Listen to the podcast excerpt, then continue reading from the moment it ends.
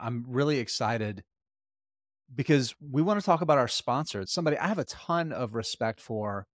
It's Alex Morris, the Science of Hitting Investment Research Service, so TSOH. You might see that on his Twitter.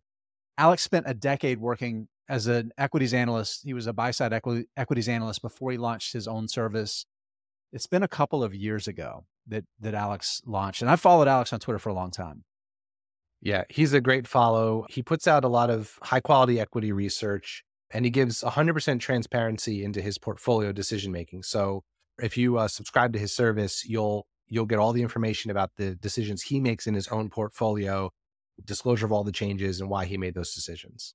One of the things we talked about, about both a lot is especially for people with a regular job where investing is just a passion you have and it's not like me where I this is my full-time gig being able to outsource that work to somebody that this is, this is a full-time equities analyst is a is a great thing to be able to do. And uh, you can have access i believe 349 bucks a year. Yeah for that level of in-depth research and the transparency and track record that comes along with it i think that's a pretty good deal. Some of the companies that alex covers include microsoft meta netflix disney roku match group and and many others you can find uh, tsoh investment research service at the science of hitting com. Again, the science of hitting.com. We'll have that in the show notes too if you want to be able to find it there. Hey, everybody, welcome back to The Smattering, where we ask the hard questions about investing. I am Jason Hall, joined as usual by my good friend, the voice of the people, Jeff. Don't call me Giuseppe Santoro. Hey, buddy, how you doing? Hey, I'm good. How are you? I'm good. I'm good. So we're just going to leave that there as an inside joke that nobody knows except for the people that know. That's right. Yeah. Yeah. How you been? I'm all right. A little under the weather, so I apologize in advance if I sound a little congested, but took some medicine and I am ready to go. I'm excited about this episode. TH, thank you. Thank you for that. All right, so we got a fun episode planned. We are Jeff, I think this is so the title is being a lazy stock picker better. Yeah, and this so we spent this weekend hanging out with some uh, of our colleagues which was a lot of fun we all met up and as you can imagine when a bunch of people who are interested in investing and stock picking get together we spent hours just bsing about investing and stock picking and one of the conversations we had um, sparked an idea in my mind for an episode and that is do basically what you know the, the title says it all right is being a lazy stock investor or a stock picker better. But to sort of give it a little bit more background, I sometimes wonder if we, meaning you and I, and anyone who listens to this podcast who is interested in investing beyond just the very, very basics, like people who actually keep spreadsheets or notes and read SEC filings and press releases and jot down what they're thinking and have a journal. I wonder sometimes if we if we do more than we need to. Oh, yeah. so that was the genesis of the idea here. Well, and I think to a certain extent, this one it's interesting that the conversation you were talking about talking about. I actually wasn't present when you had the conversation. I was talking to some other people, which is why it was great. It was oh, probably oh, I'm best, sure. the best conversation I had the whole weekend. Right, right.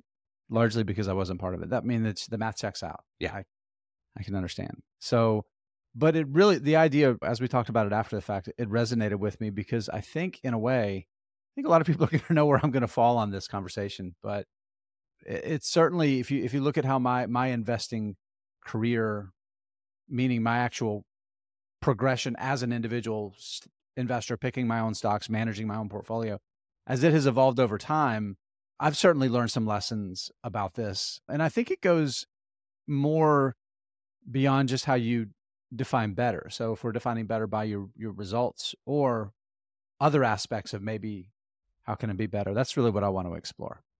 Yeah. So let me kick it off by giving like a thought experiment place to start the conversation. So let's just say you were a total vibes investor. And here's what I mean by that you built a portfolio of whatever 25, 30, 35 stocks.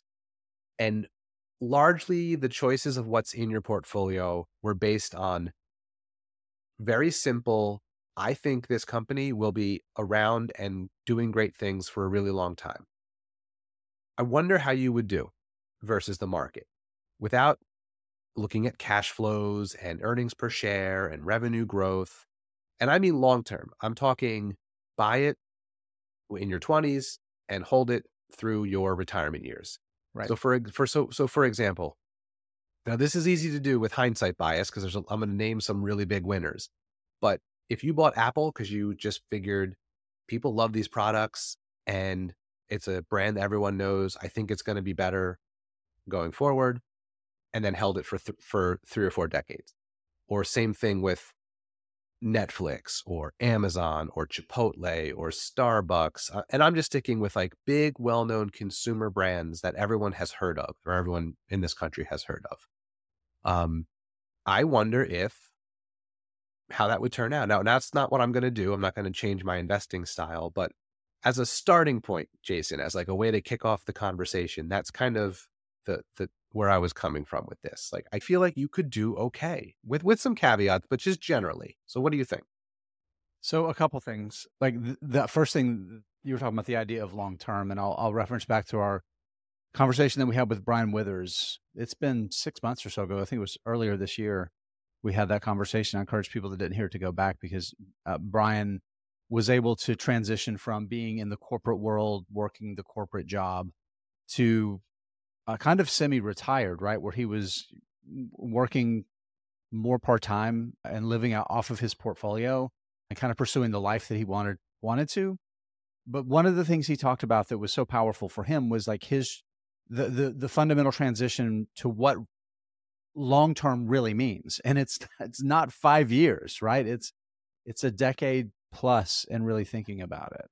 Yeah, that And- episode was from back in January. Just if anyone wants to to check it out, it was number number thirty six in our series.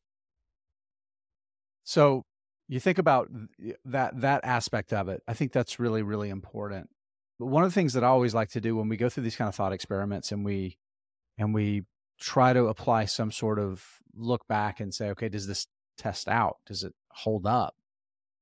And I think there's certainly somewhat anecdotally, but also some long-term research that says this is this is probably the case that being one of those investors that you find a company, you invest in it, and you hold it does play off. I know that one piece of data that has proven out is like the idea of dollar cost averaging versus just investing, just buying a position in that company and then holding. Dollar cost averaging actually doesn't do as well. The obvious problem there is that most people in their 20s, 30s, 40s, and sometimes even their 50s, that's really not a choice, right? Right.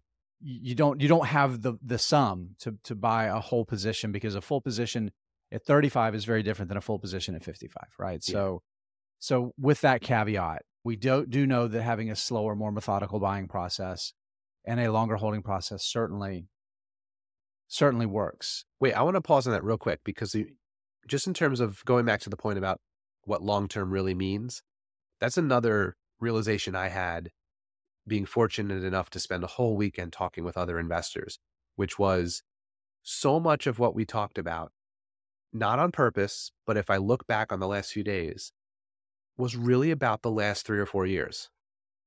Like almost every conversation we had Mhm. was framed around what's happened the last couple years. Now, every once in a while, someone would be like back in the great financial crisis or 10 years ago or 15 years ago or when I started investing, but just the natural gravity of recency bias always pulled us back to the last three or four years.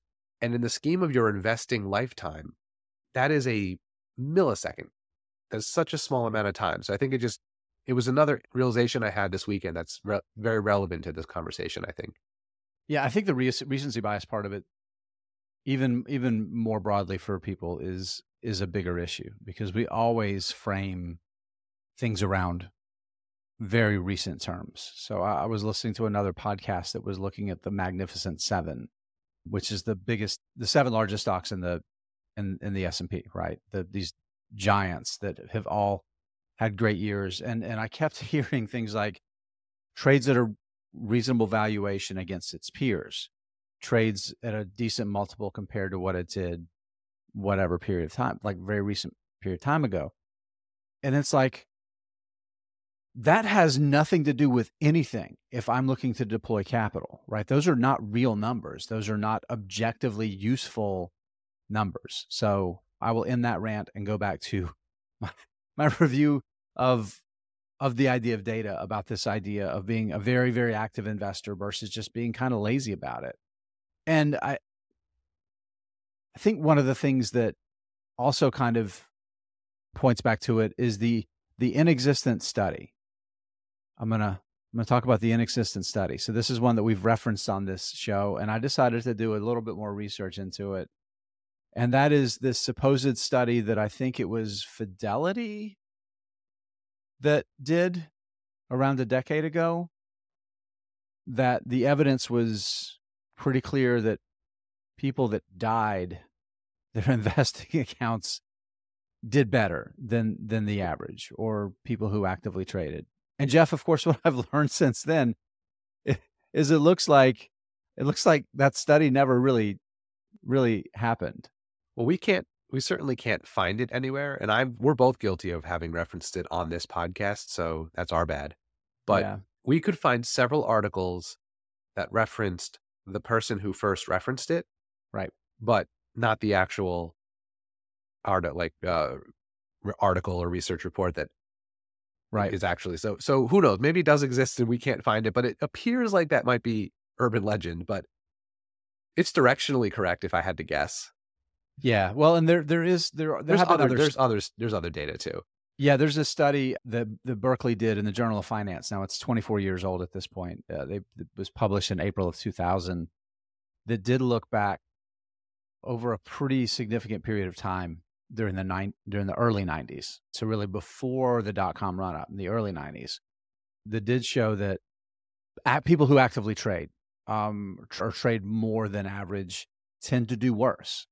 Now jeff here's the caveat back then this is something we've talked about on the show we're in this golden age of being a retail individual investor because you don't pay trading fees you can buy $5 of a stock. You don't have to buy a certain number of shares. Like it's simply lower cost and easier and more accessible, right? Than yeah. it's ever than it's ever been.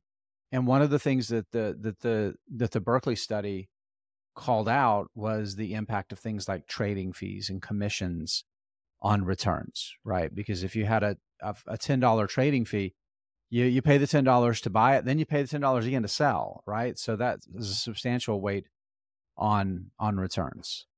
That's true. So that's something that's definitely different from a study that's 24 years old. However, the one thing that does exist now and existed then and will likely exist forever is paying taxes on all those transactions too. Well, not the buys obviously, but the sales. So if you're an active trader in a brokerage account or taxable account, you do have to consider the impact of taxes too when you sell.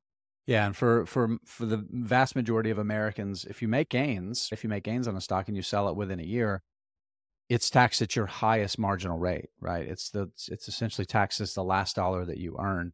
So that could be substantial depending on what you what you earn. I'm gonna I want to reference the Dalbar study too, Jeff, because the so so Dalbar they're actually headquartered in Massachusetts. I might try to see if I can get them to have a conversation with us at some point but their QA, QAIB, the quantitative analysis of investor behavior, three version of the report that looks back at 2022 came out. And like, this is the thing that jumped out at me is the S&P 500 generated, this was from 1993 through the end of 2022, 9.65% in annualized returns. It's the S&P 500. So that's roughly the market's average, right? I mean, over, over the long term is between, you know, that nine, 10% range. So pretty average period, period of time. Now the average, now if you look at the average like S&P 500 fund, they generate a little bit less than that, right? Because of fees, right? Generally the fees is about whatever their their underperformance tends to be. Now the average equity fund investor, okay? This is the average person that invested in in an equity fund. They could have captured roughly the market's returns minus a little bit for fees, 6.81% versus 9.65%. And you might think, well, that's only like 3% less. No, that's 30% lower returns. That is enormous, enormous. and the data is overwhelming that to underperform something like that, it's because you're being too active. You know, you're piling in when everything's on the news and it's the hot topic and it's the watercolor, water cooler conversation, right? That's the the evidence is overwhelming that that's that's the driver behind that. So let, let me ask you this, Jeff. So thinking about that, what do you think? Again, we again we were I think we're both kind of laying out the evidence that we think being active and doing too much is is clearly not a great way to do it. But we haven't really talked about the idea of being the lazy stock picker that much.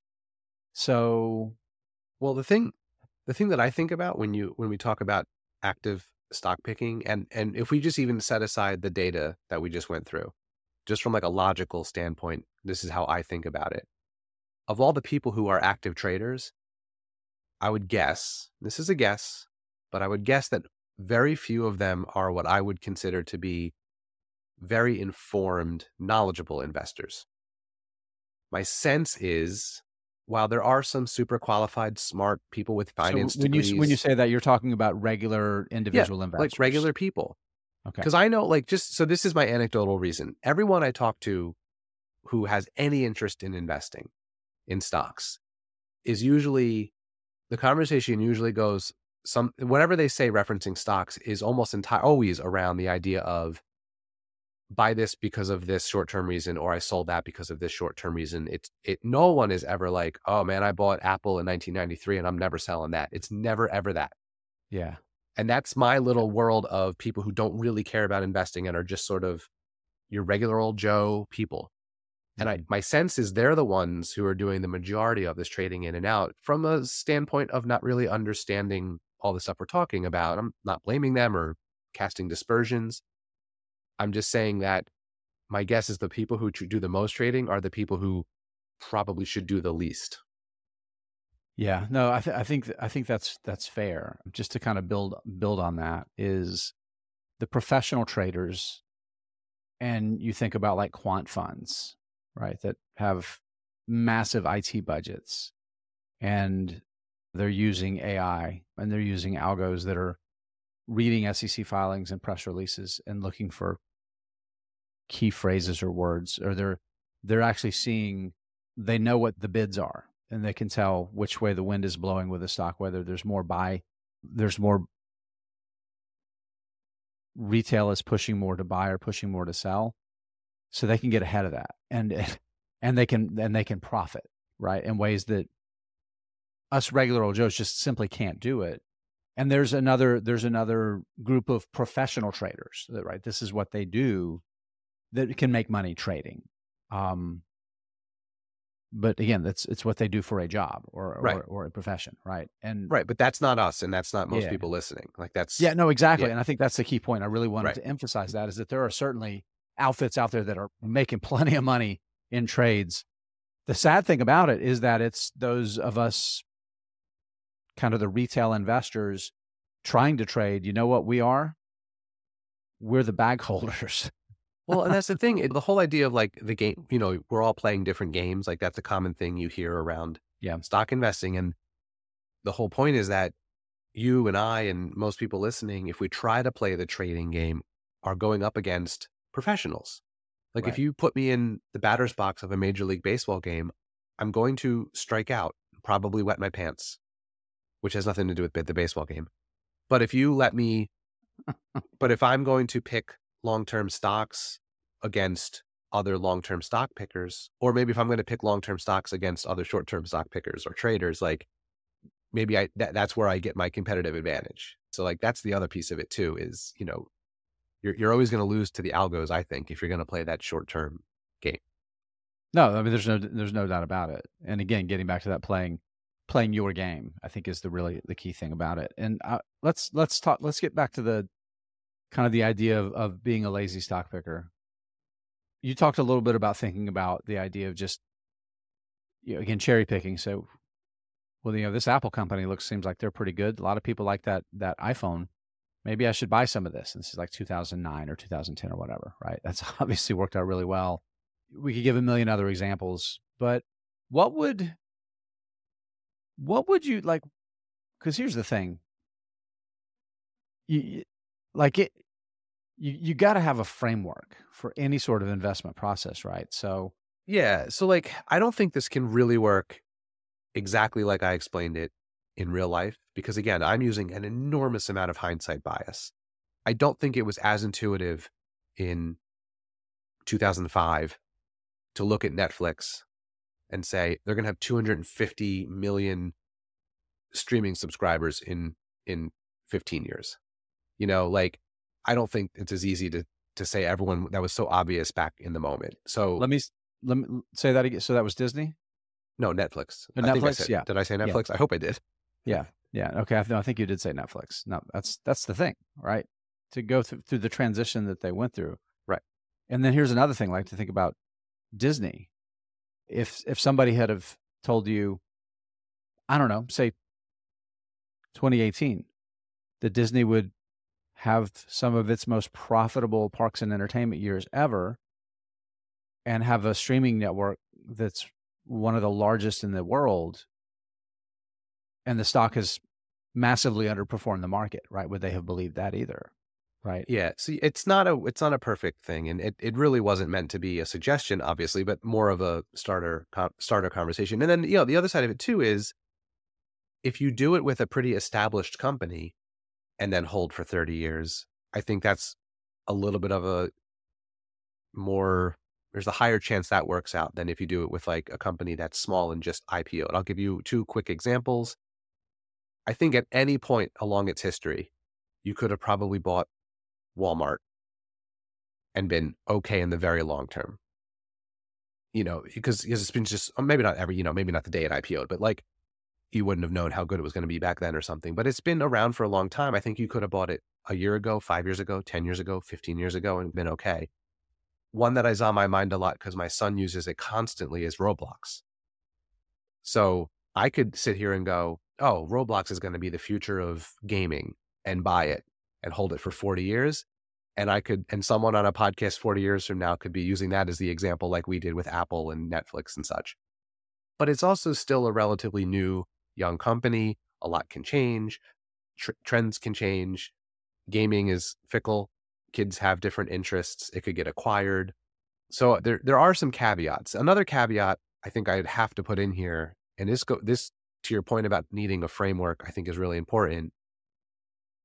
Why you decide or why you have a certain company on your radar to do this lazy stock picking, I think matters.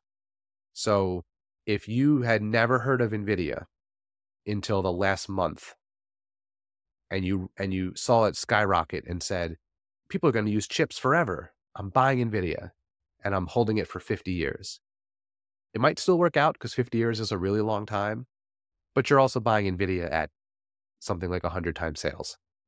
Right. Whereas if you just knew the chip industry was important and you took advantage of the fact that NVIDIA was down to an all time low and bought NVIDIA for that same reason, I think that's a very different thing. So I think there are some caveats, but I do, I do like the idea of just being a little less data intensive.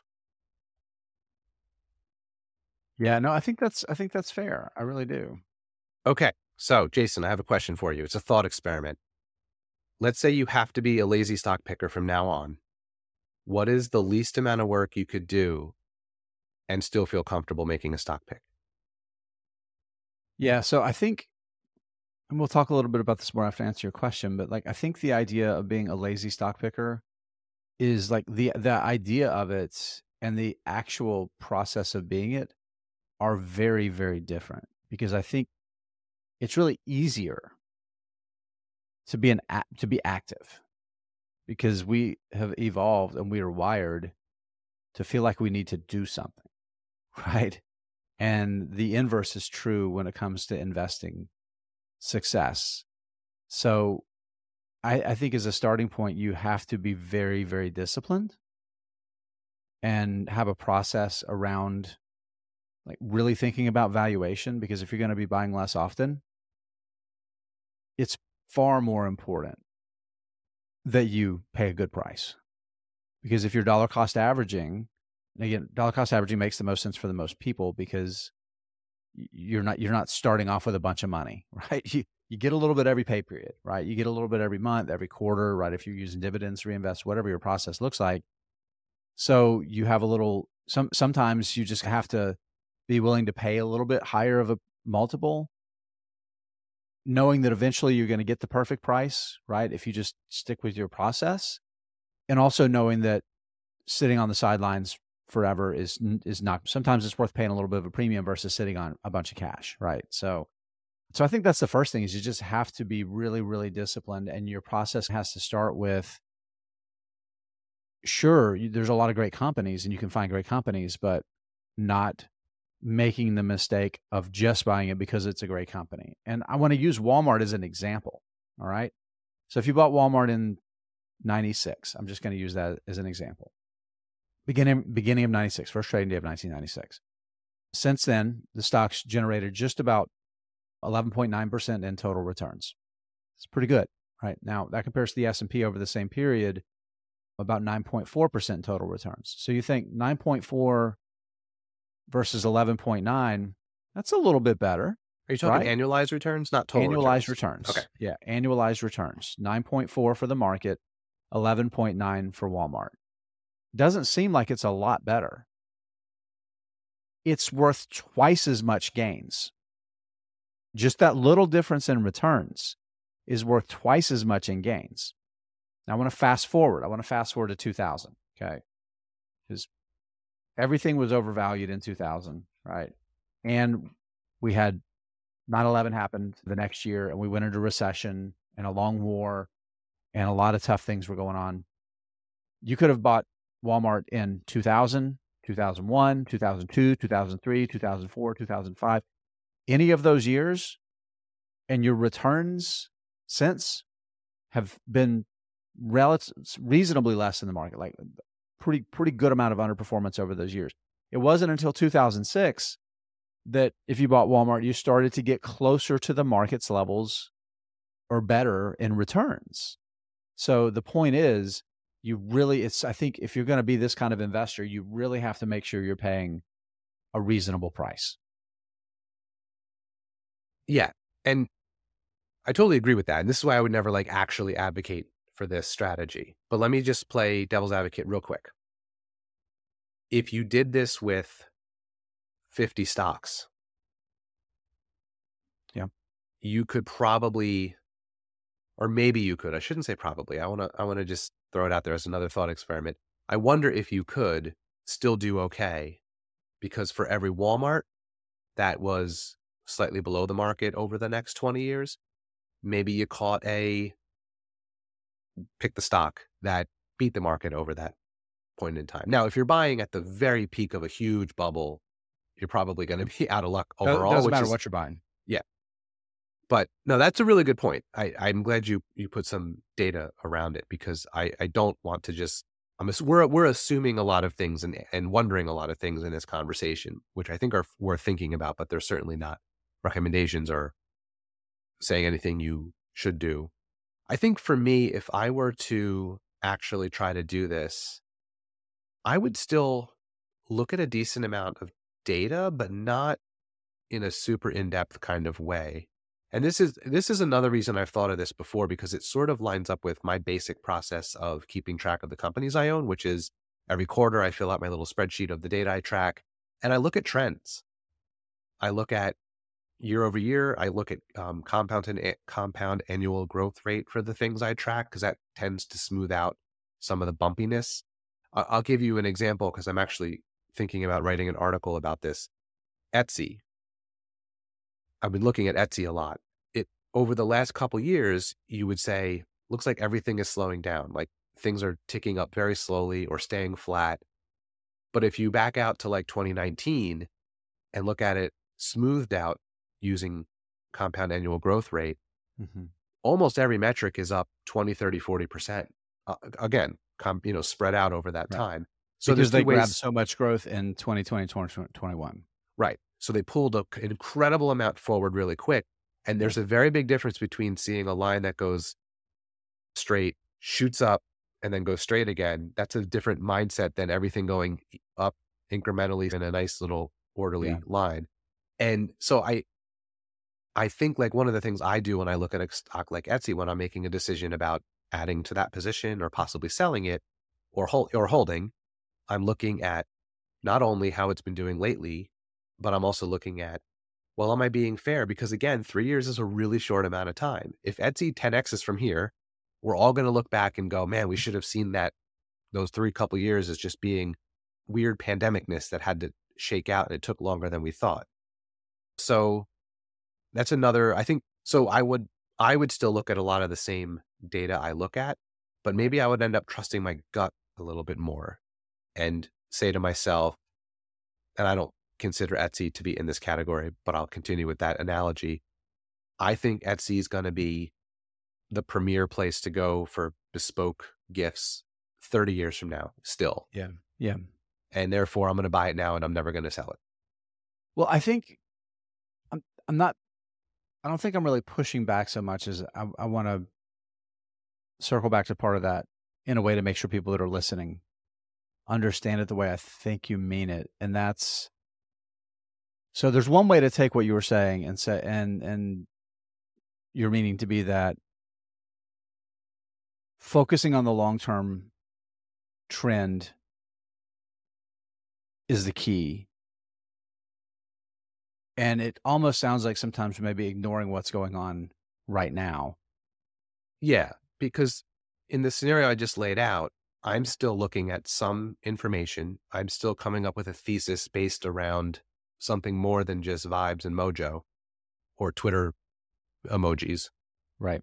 To make that decision. I could be wrong, I could be right, but at least I'm choosing it in that way and not because it popped 30% after earnings and my whole Twitter feed is like, Etsy's a buy. And I'm like, I need to buy it right now because it's doing so well. Like that's a very different you yeah. know, even if I still think it's going to be great in 30 years, if I buy it because of that, I think that's a different. So I would need the my you're letting lazy, you're letting emotion take the wheel. You're not right. stepping back to try to be as objective as you can. So right. So my version of lazy would still need to incorporate some level of a framework that I currently use or or, or would want to use, and can't right. just be entirely based on I like the company or I shop there a lot, so it's going to go up like that. So I think that's where I would maybe equivocate a little bit.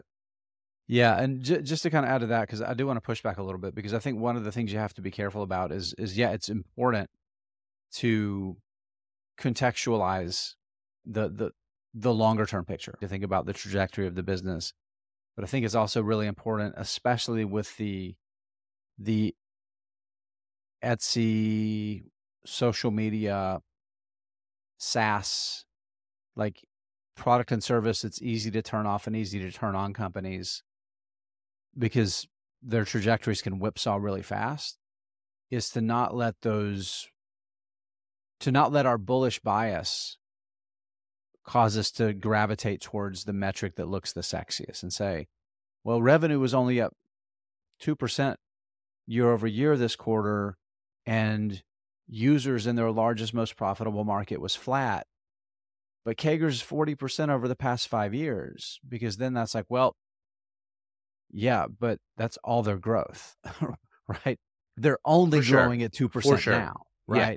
And I'm not, so, uh, I'm not putting Etsy in that bucket. Like, of, of course, again, it's you, a, it's a yeah. hypothetical. I think right. I want to, I want to emphasize that. But the bigger point I want to emphasize is, it's one of those sorts of things where, if you're going to be that lazy investor, if you're, if you're going to be that, I'm only going to buy half a dozen times a year. I really want to have that, that easy process. You're you you have to do everything you can to push back against the natural biases that we all have which is to seek the things that confirm what we want to be true i think that's the big thing yeah and i would just just one one more quick thing just using mm-hmm. etsy as the example the reason i pointed out the CAGR thing versus how it's done more recently is that the stock's down 29% over the past 12 months so yeah. obviously the market sees weakness Right. To me, the reason I look at other things is to see if the market is being short term and missing yep. something in the long term. So here's another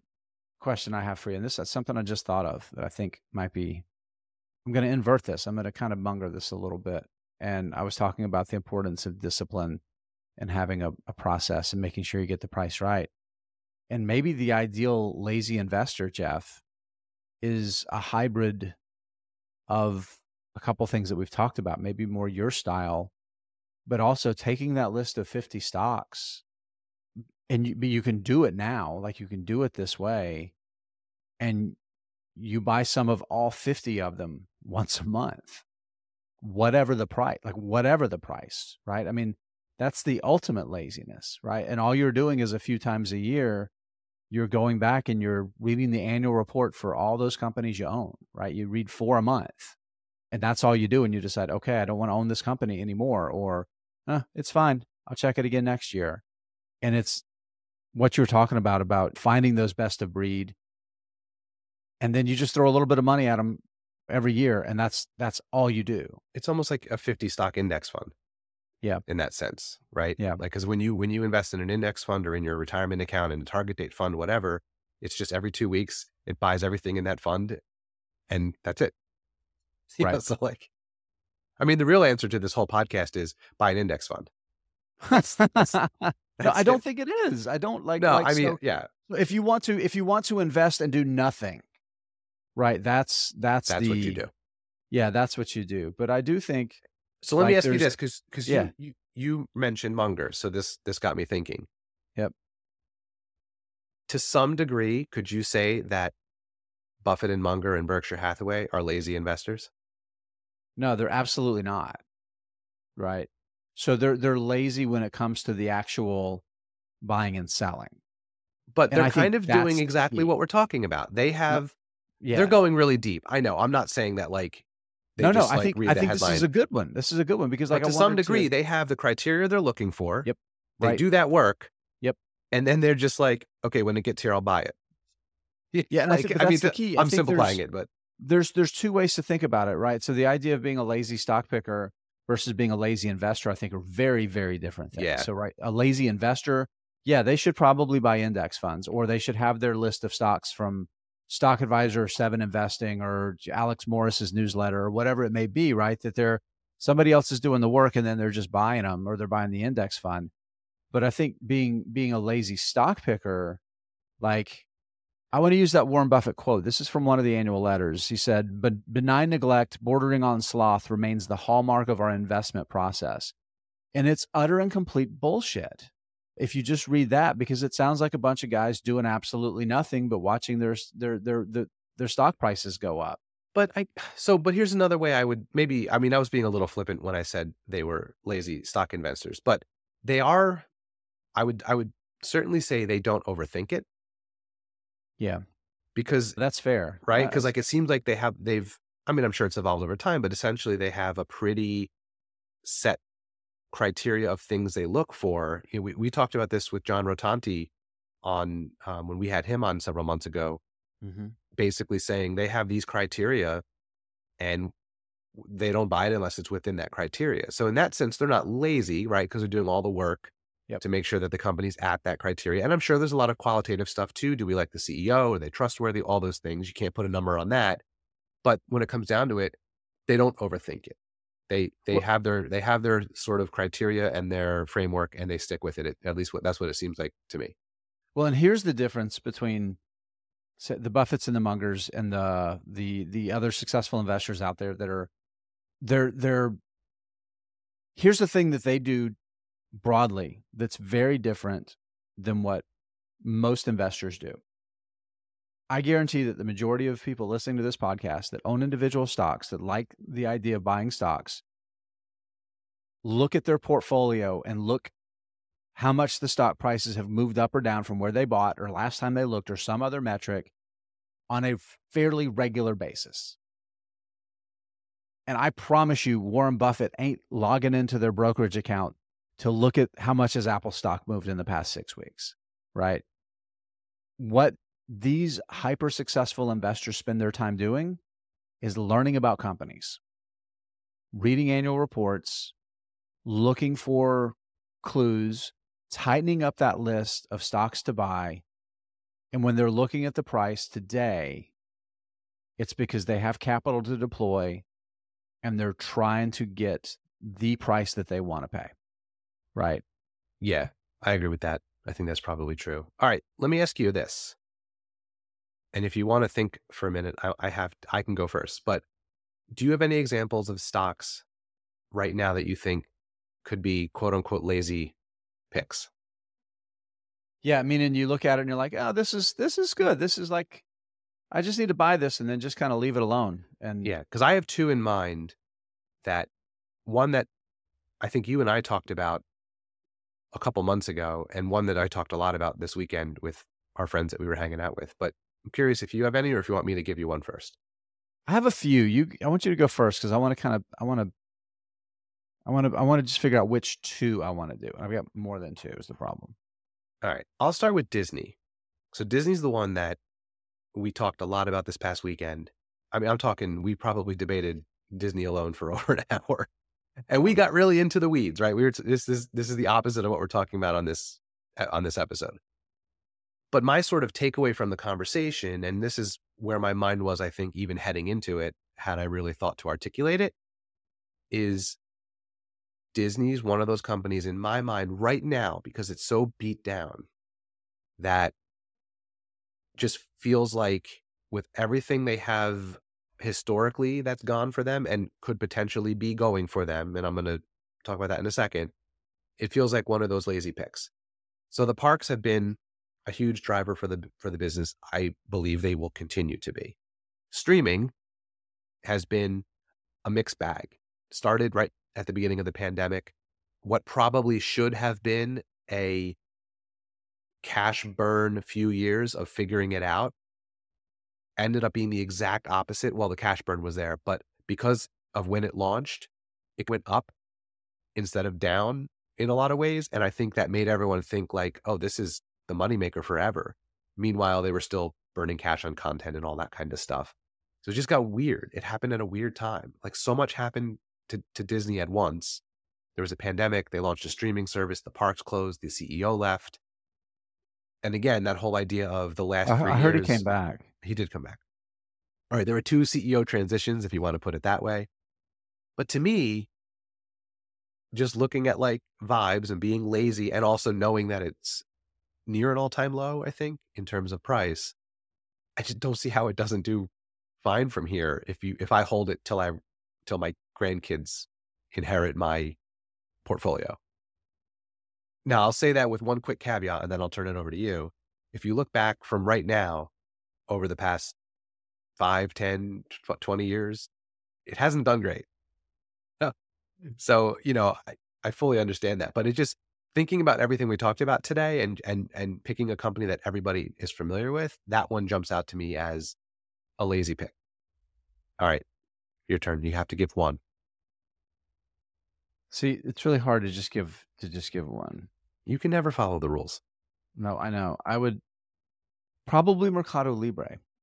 Interesting. Yeah, even though I think there's an argument that maybe it's a little bit a little bit expensive. If you think about the trajectory of global commerce, you think about the opportunities for different parts of the world to continue to emerge and for GDP to grow and for more people to join the middle class. Latin America is very, very, very interesting to me. You think about trade with China and other parts of Southeast Asia, where you have the US that is clearly looking to transition more of its exposure away from China and the opportunities that that's created for now. But you think about everything that's happened with money moving from paper currency and checks to digital transactions in so much of the world already. There are a few companies that have a head start in a major part of the, the, the global growth economy than Mercado Libre with their payments, right? And you think about their e-commerce lead is is enormous. It's absolutely enormous, and it just it seems like one of those man. I'm I'm just gonna buy some. You know what? And and I'm gonna let them do their thing for the next ten or twenty or thirty years, and it's probably gonna look really really good from now. You know? Yeah, I think I would agree with that. All right, here's one for you, and you can tell me what you think about this. And I have an even simpler thing for this Target. Right? Here's my lazy, no numbers behind it thing. Everyone I know goes to Target. Everyone I know spends more money at Target than they want to when they go. and the stock has been hammered because of inventory issues that they've largely fixed. Well, and and perception of some social issues with the company with we won't even right. get into but but in of terms of like Oh. big huge stock drops, that inventory thing Yeah. really took a took a Oh, no doubt. know, No doubt. No doubt. Yeah, I would say my only pushback with Target would be, and I haven't I haven't peeled the numbers back, is and again, it's a recency bias thing, so I'm I'm not sure if I'm over hedging to it, is like their e-commerce numbers are down. It's like I I'm not sure how much of their e-commerce numbers that they actually give the stores credit for versus like actual e-commerce sales because of where the goods are picked up by the customer and that kind of thing. That was one thing that did concern me a little bit in the near term. But again, I, I do think, I think you're probably spot on. You you look back 10 or 20 years ago and the things that have happened to Amazon, to, to Target over the past three to five quarters, they don't matter. Nobody remembers them. Right. right. So do Yeah. you have one more? I do. I do. Go. It's one I haven't talked about in a long time. Texas Instruments. Ah, interesting. Because again, it's one nobody really thinks about. It's back the world like- needs dumb chips. yeah, That's, they do. that's my one sentence dummy thesis for that No, company. that's it. Those basic analog chips, and this is the company that has the entire. They're like one of only a bare few handful of like completely vertically integrated semiconductor companies, and I mean like the whole thing. You go on their website to buy semiconductors to make whatever your product is. They do all of the manufacturing. They're just, and the stock trades for like twenty times earnings and twenty one times operating cash flow. Dividend yields like three percent. Like you look at all of those metrics and you look back over the past 10 years, this is getting a really, really important company for a cheap price and and they just they just do good and they make a lot of money. All right. So as we wrap up here, what's your what's your final take on this whole fu- fun little thought experiment on being a lazy stock picker? I think it depends on how you define being lazy, right? So if you define being a lazy stock picker as you really want to minimize the amount of work you do and you want to have the best margin of error for doing good, you have to be one of those pick 50 stocks, buy a little bit of them all the time and make sure wherever you're getting your stock information from is vetted and has a track record of, of delivering good ideas or at, at least that you're reading the reports right? You're reading those annual reports and you know what you're you're not buying them because they're on some message board somewhere right? I think that's it. But if you want to be like the buffett kind of lazy investor. The laziness there is is how often you're actually transacting. You're going to do a lot of work. And the the, wor- the meaningful work you do is deep research right? And then you're only trading on a very limited basis because you have enormous amounts of discipline to pay the price that you want to pay. What about you? So as we've talked through it, the thing that popped into my head was you could almost think of trusting your gut as a proxy for what we're talking about. And maybe that's another thing we can explore in another episode. You know, how much should you trust your gut when you're investing in a company? And I well you know what guts are full of tell me, you know what guts are full of guts are full of shit we'll talk about trusting your gut in another episode because there's different ways to define that too. But that's essentially what this is to some degree right? My my little take on on disney and target is my gut feeling that they're going to be strong you know just as relevant and strong companies 30 years from now as they are now. Right. So i wonder like i think that's my final takeaway is that i don't know that i would abandon my process. I think i'm still going to look at all the numbers and nerd out on it but that's because i like it too but i think i might want to give my gut a little bit more credit or pay a little more attention to it in some of my decisions. I don't know. That's kind of how I think about it. zooming out i think that maybe Yeah. that's how i think about it zooming out i like it all right let's take a break what do you say Sounds good. Hey, everybody, welcome back here to the second part of our show. And we're going to, Jeff, this is one where I think we're going to, I don't want to say we're going to tip tiptoe around it because we're not going to tiptoe it, but the the the topic for the the B segment is how do you think about companies and social issues? So we well, this is another conversation I had this weekend, and it it's appropriate since I mentioned Disney and Target over the in the in the A section here. This is an interesting thing that I don't really know the answer to. So we're going to do our best to not give our takes on any of the political. This isn't a, this isn't issues. a taking social No. sides show or politics or anything like that. But the Jeff, the reality is that every day in our life we face situations where we think about where we stand on social issues or politics, and they frame our point of view about a lot of things. And we do know that history is also pretty clear that pretty much any kind of bias, right, whatever it is, political bias, social leanings, things like environmental policy, they can they can lead us down value destructing ways to invest our resources. Yeah, I think you have to. I think the challenge is that if you own a company that does something, makes a decision, takes a stand, or doesn't take a stand, and the result of that decision or action or inaction is tangible loss of shareholder value, revenue decreases, earnings decrease, margins compress.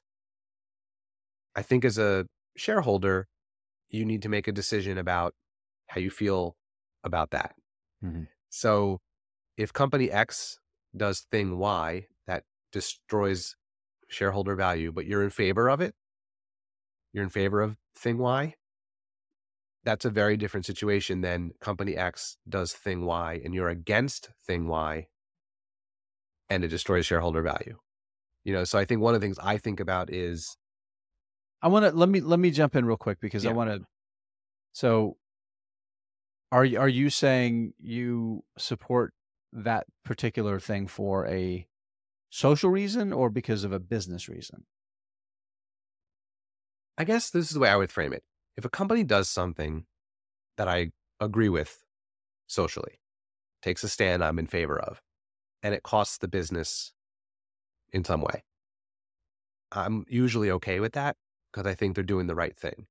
Now, I wish companies were a little bit more upfront and didn't try to play both sides of the fence on these issues, but they don't. They try to walk things back and talk carefully. I just wish they'd come out and be like, listen, this is what we did. If you don't like it, piss off.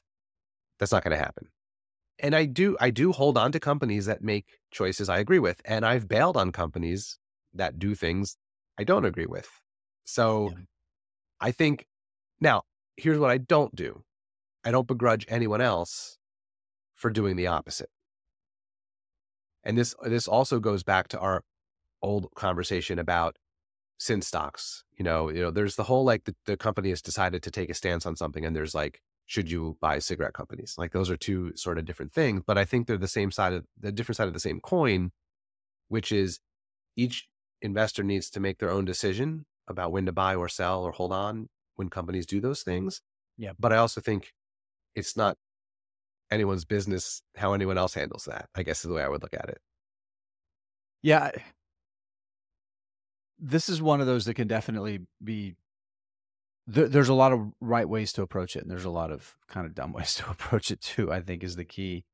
And I think wh- one of the things that I see that happens sometimes is this is like everything when it comes to in- investing in emotions and our own built-in biases. It's so easy to let things that are in the animal spirits or the news of the moment lead us down the path to making an emotional decision with an investment. And I want to use Target as an example. You mentioned that before, right? So we know Target has some pretty substantial LGBTQ initiatives, and they kind of got caught up in the anti woke movement over the past year because of some products that they were featuring in their stores that some people found offensive, and whether whether whether it was really a big issue or whether it was just something that the personal poli- the personal personality politics movement was able to kind of latch onto. You know, I'm not here to make a make a judgment on that because frankly, I wasn't paying that much attention to to what was being said. But it gets back to your point that the company It was a company that felt like they they were supporting a group until they weren't, because a group that was against that movement got angry, right? And there was a backlash. Um, and it's it's interesting too because you look at Nike. I want to use as an example because this is a company that has had has never run from controversy when it comes to messaging in their in their ads. And you know, we can think about you got to remind me his name, the the football player, the Colin Kaepernick. Right, Colin Kaepernick. That's just one of a of a long history of of things that things and, and acts they featured in their ad campaign that were very controversial. And I mean, Nike's a dominant company, right? They have absolutely. As we saw, the Under Armour was going to, uh, you know, they were going to be the next, you know, they were going to be the next Nike, and man, they stumbled along the way, and and Nike has just remained absolutely dominant in every category that it participates in, despite their approach sometimes to social issues with their marketing.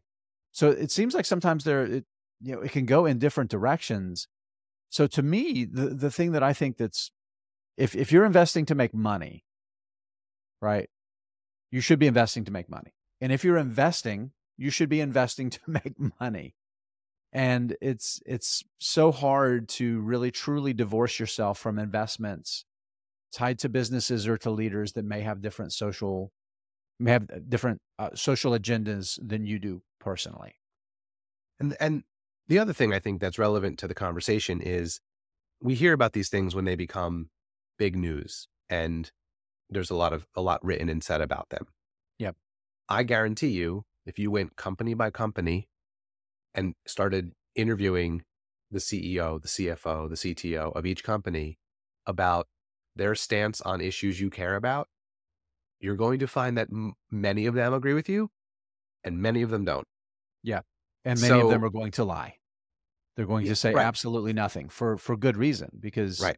You know, to to to paraphrase Michael Jordan, Republicans and Democrats buy shoes. Right. Right. And yeah. when you're in that position, particularly in this heightened heightened environment that we're in, you have to find a way to not alienate some potential portion of your customer base. But I think it also comes down to you you and me and everyone listening has to make that decision for themselves. Yeah. In yeah, in the no, same exactly. way that you make the decision about investing in industries that you may disagree with. Yep. You know, so if because there's two sides to that coin too. You know, like the whole I'll never I think smoking is abhorrent and I would never own a tobacco company is one side. And the other side is I think smoking is abhorrent. I'm going to own tobacco companies because they make a lot of money. And then I'm going to take those returns and dividends and whatever. And I'm going to go donate to Greenpeace. I'm just picking a random, tra- you know what I mean? Like there's, there's two sides of that too. I didn't um know Greenpeace was working on lung cancer, but we'll roll with it. I was just thinking in, environmental. I, I don't know. It's a bad example. We'll, we'll Ter- terrible example. We're still going to roll with it. We'll leave it in, but but I, you get the idea, though. I mean, the I whole do. idea of taking taking the money that you Right. make and go do something good with it, and maybe offset it, offset the bad in your view. So I just I, I think it was worth talking about because it's been in the news a lot lately, and I do think it comes down to the whole invest to make money, but also invest in companies you want to root for. That's Yeah. the other kind of side of this too. That I think is, but it, I don't know. There's no answer to this. We we're not here to give that answer. But I I just seen the. Go ahead. Uh, to me, I was just going to say, I think that, that the bigger answer for most people is if you spend all of your time letting every little aspect of your of your personal beliefs and and and biases in politics and whatever it may be creep into your investing process, you're you're never gonna you're, gonna spend more time crossing out perfectly good companies for personal reasons and and maybe I shouldn't say personal good companies crossing out the best opportunities to profit for for for personal reasons while simultaneously investing in companies that are led by people that have very very different views of the world than you do You just don't know it yet. you just don't know it yet right and i think that's exactly it and you know it's one thing to vote with your wallet and your actions it's another thing to do the best you can as an investor for your family and your future and your legacy to to make to make the world better however you think the world needs to look I think that's the bottom line for me that you can sell a company who does something you disagree with. All the power to you. That's what makes a market.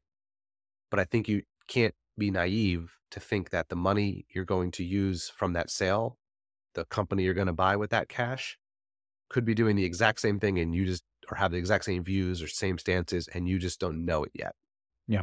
So I think that's that's how I would sum it up. It is a pluralistic society. Make money from people that you hate and businesses that you abhor. All right, Jeff. We did it, buddy. We did it. Okay, friends. As always, we like to give our answers to these questions. Sometimes they're dumb, like Jeff's example of green pre- Greenpeace and tobacco stocks. Nonetheless, it is always up to you to find your answers to these hard investing questions. You can do it. I believe in you. All right, Jeff, we'll see you next time. See you next time.